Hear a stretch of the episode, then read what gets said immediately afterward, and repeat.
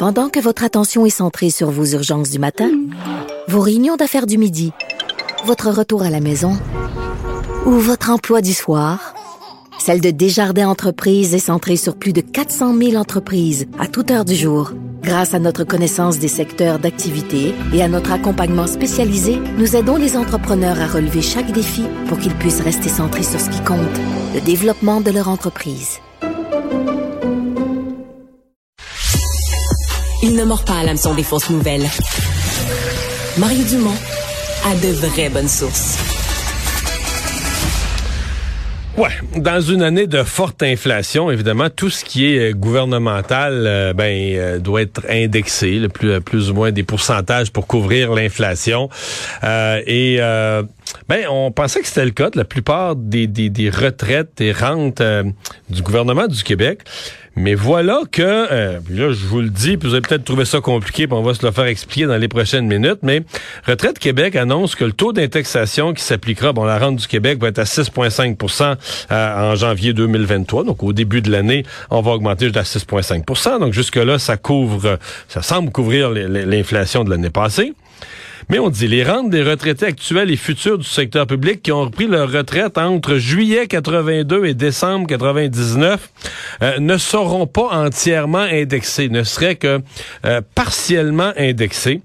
Et donc, euh, les gens, du, les représentants des retraités du secteur public considèrent donc qu'on va appauvrir, en termes de pouvoir d'achat réel, qu'on va appauvrir un bon nombre de retraités.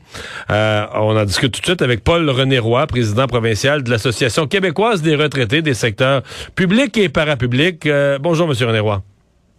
Euh, bonjour, M. Dumont. Bon, euh, racontez-nous un peu là, comment est-ce que vous euh, comment est-ce que vous interprétez là, la décision de Retraite Québec, puis est-ce qu'elle apparaît comme une, une surprise ou est-ce que c'est une pratique régulière?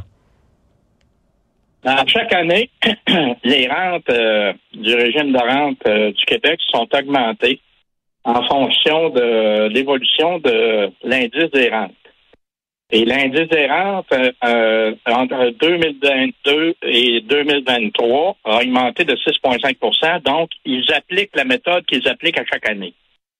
Le problème pour nos retraités, c'est pas celle-là.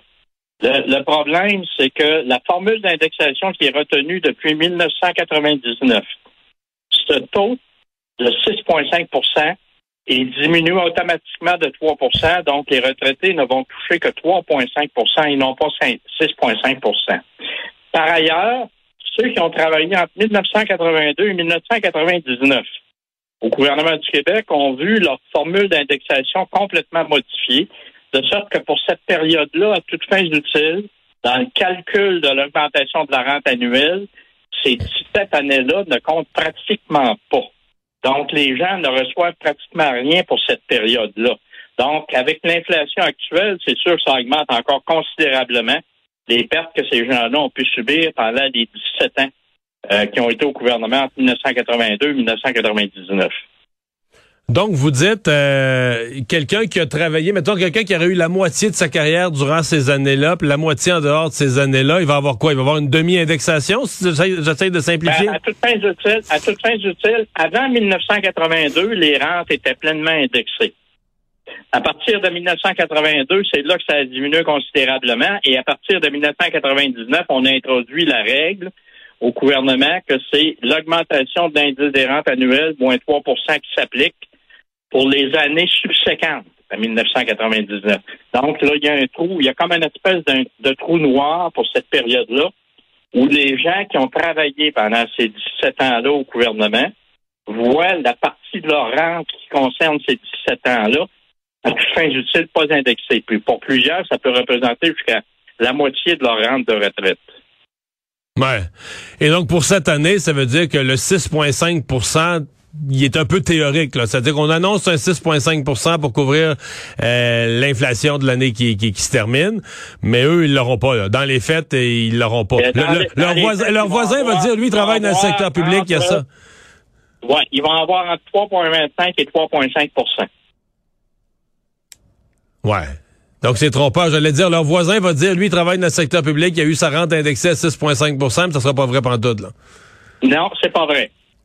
C'est pas vrai. Il ne faut pas oublier aussi que les gens qui ont travaillé dans le secteur public ont accepté qu'une partie de leur rémunération soit transposée sur leur régime de retraite. Donc, ça voulait dire qu'on reçoit moins de salaire pendant qu'on travaille pour le mettre davantage dans le régime de retraite. Ça fait partie de ce qu'on appelle la rémunération globale. Et c'est, c'est un choix qui avait été fait par les, euh, les employés de l'État qui leur permettait d'arriver à la retraite puis de dire bon, on va avoir probablement un revenu suffisant pour être capable de vaquer à, à nos obligations tout en n'ayant plus de, de lien d'emploi avec le gouvernement. Mais euh, c'est pas exactement la, la situation. Donc, les gens se retrouvent dans une situation où ils n'ont pas vraiment la pleine indexation.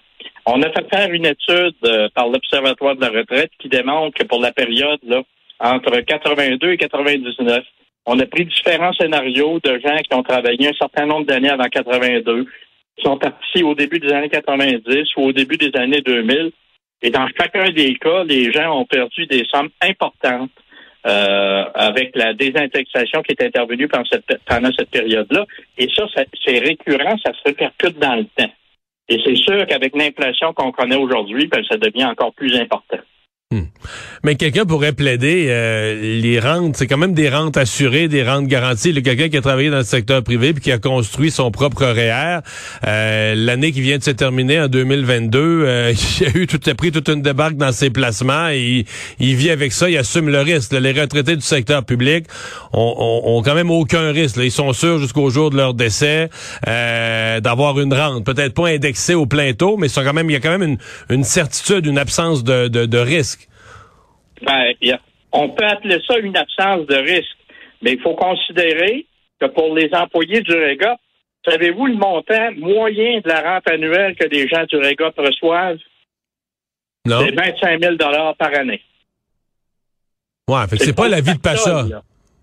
C'est, c'est pas le pactole, là. Contrairement à ce que les gens pensent, oui, il y a des gens dans la fonction publique qui étaient dans les strates supérieures qui ont eu des revenus plus importants. Mais la grande majorité de ceux qui sont couverts par le RREGOP, la moyenne des rentes annuelles tourne à l'entour de vingt-cinq mille dollars. Et Statistique Canada a déjà démontré qu'en bas de vingt-huit mille dollars, ça devient difficile par année d'avoir un niveau de vie décent. Ouais, donc là, vous dites les retraités du secteur public sont pas si gâtés que ça, puis ils sont pas indexés, sont pas, sont pas indexés pour couvrir l'inflation. Ouais. Et vous comptez faire quoi avec ça? Ben là, nous, on va probablement lancer une grande campagne d'information et de sensibilisation dans les prochaines semaines à partir de l'étude qu'on a faite faire par l'Observatoire de la retraite pour démontrer les pertes relatives que les gens ont subies euh, pendant cette période de désindexation-là. Puis, on va demander au gouvernement de s'organiser pour que dorénavant, les rentes soient pleinement indexées. Dans le secteur public, oui, parce que ce sont nos membres, on les défend. Mais on va demander aussi que ça soit le cas pour tout l'ensemble des régimes de retraite qui peuvent exister, euh, autant dans le privé que dans le public. Ben, on va surveiller ça de près. Monsieur Roy, merci d'avoir été avec nous aujourd'hui. Ben, je vous remercie, Monsieur Dumont, et bonne fin de journée.